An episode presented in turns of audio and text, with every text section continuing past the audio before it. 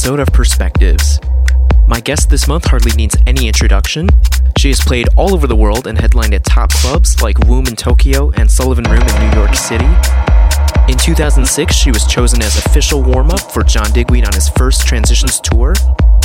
Here is a brand new exclusive set from Chloe Harris, only on Perspectives.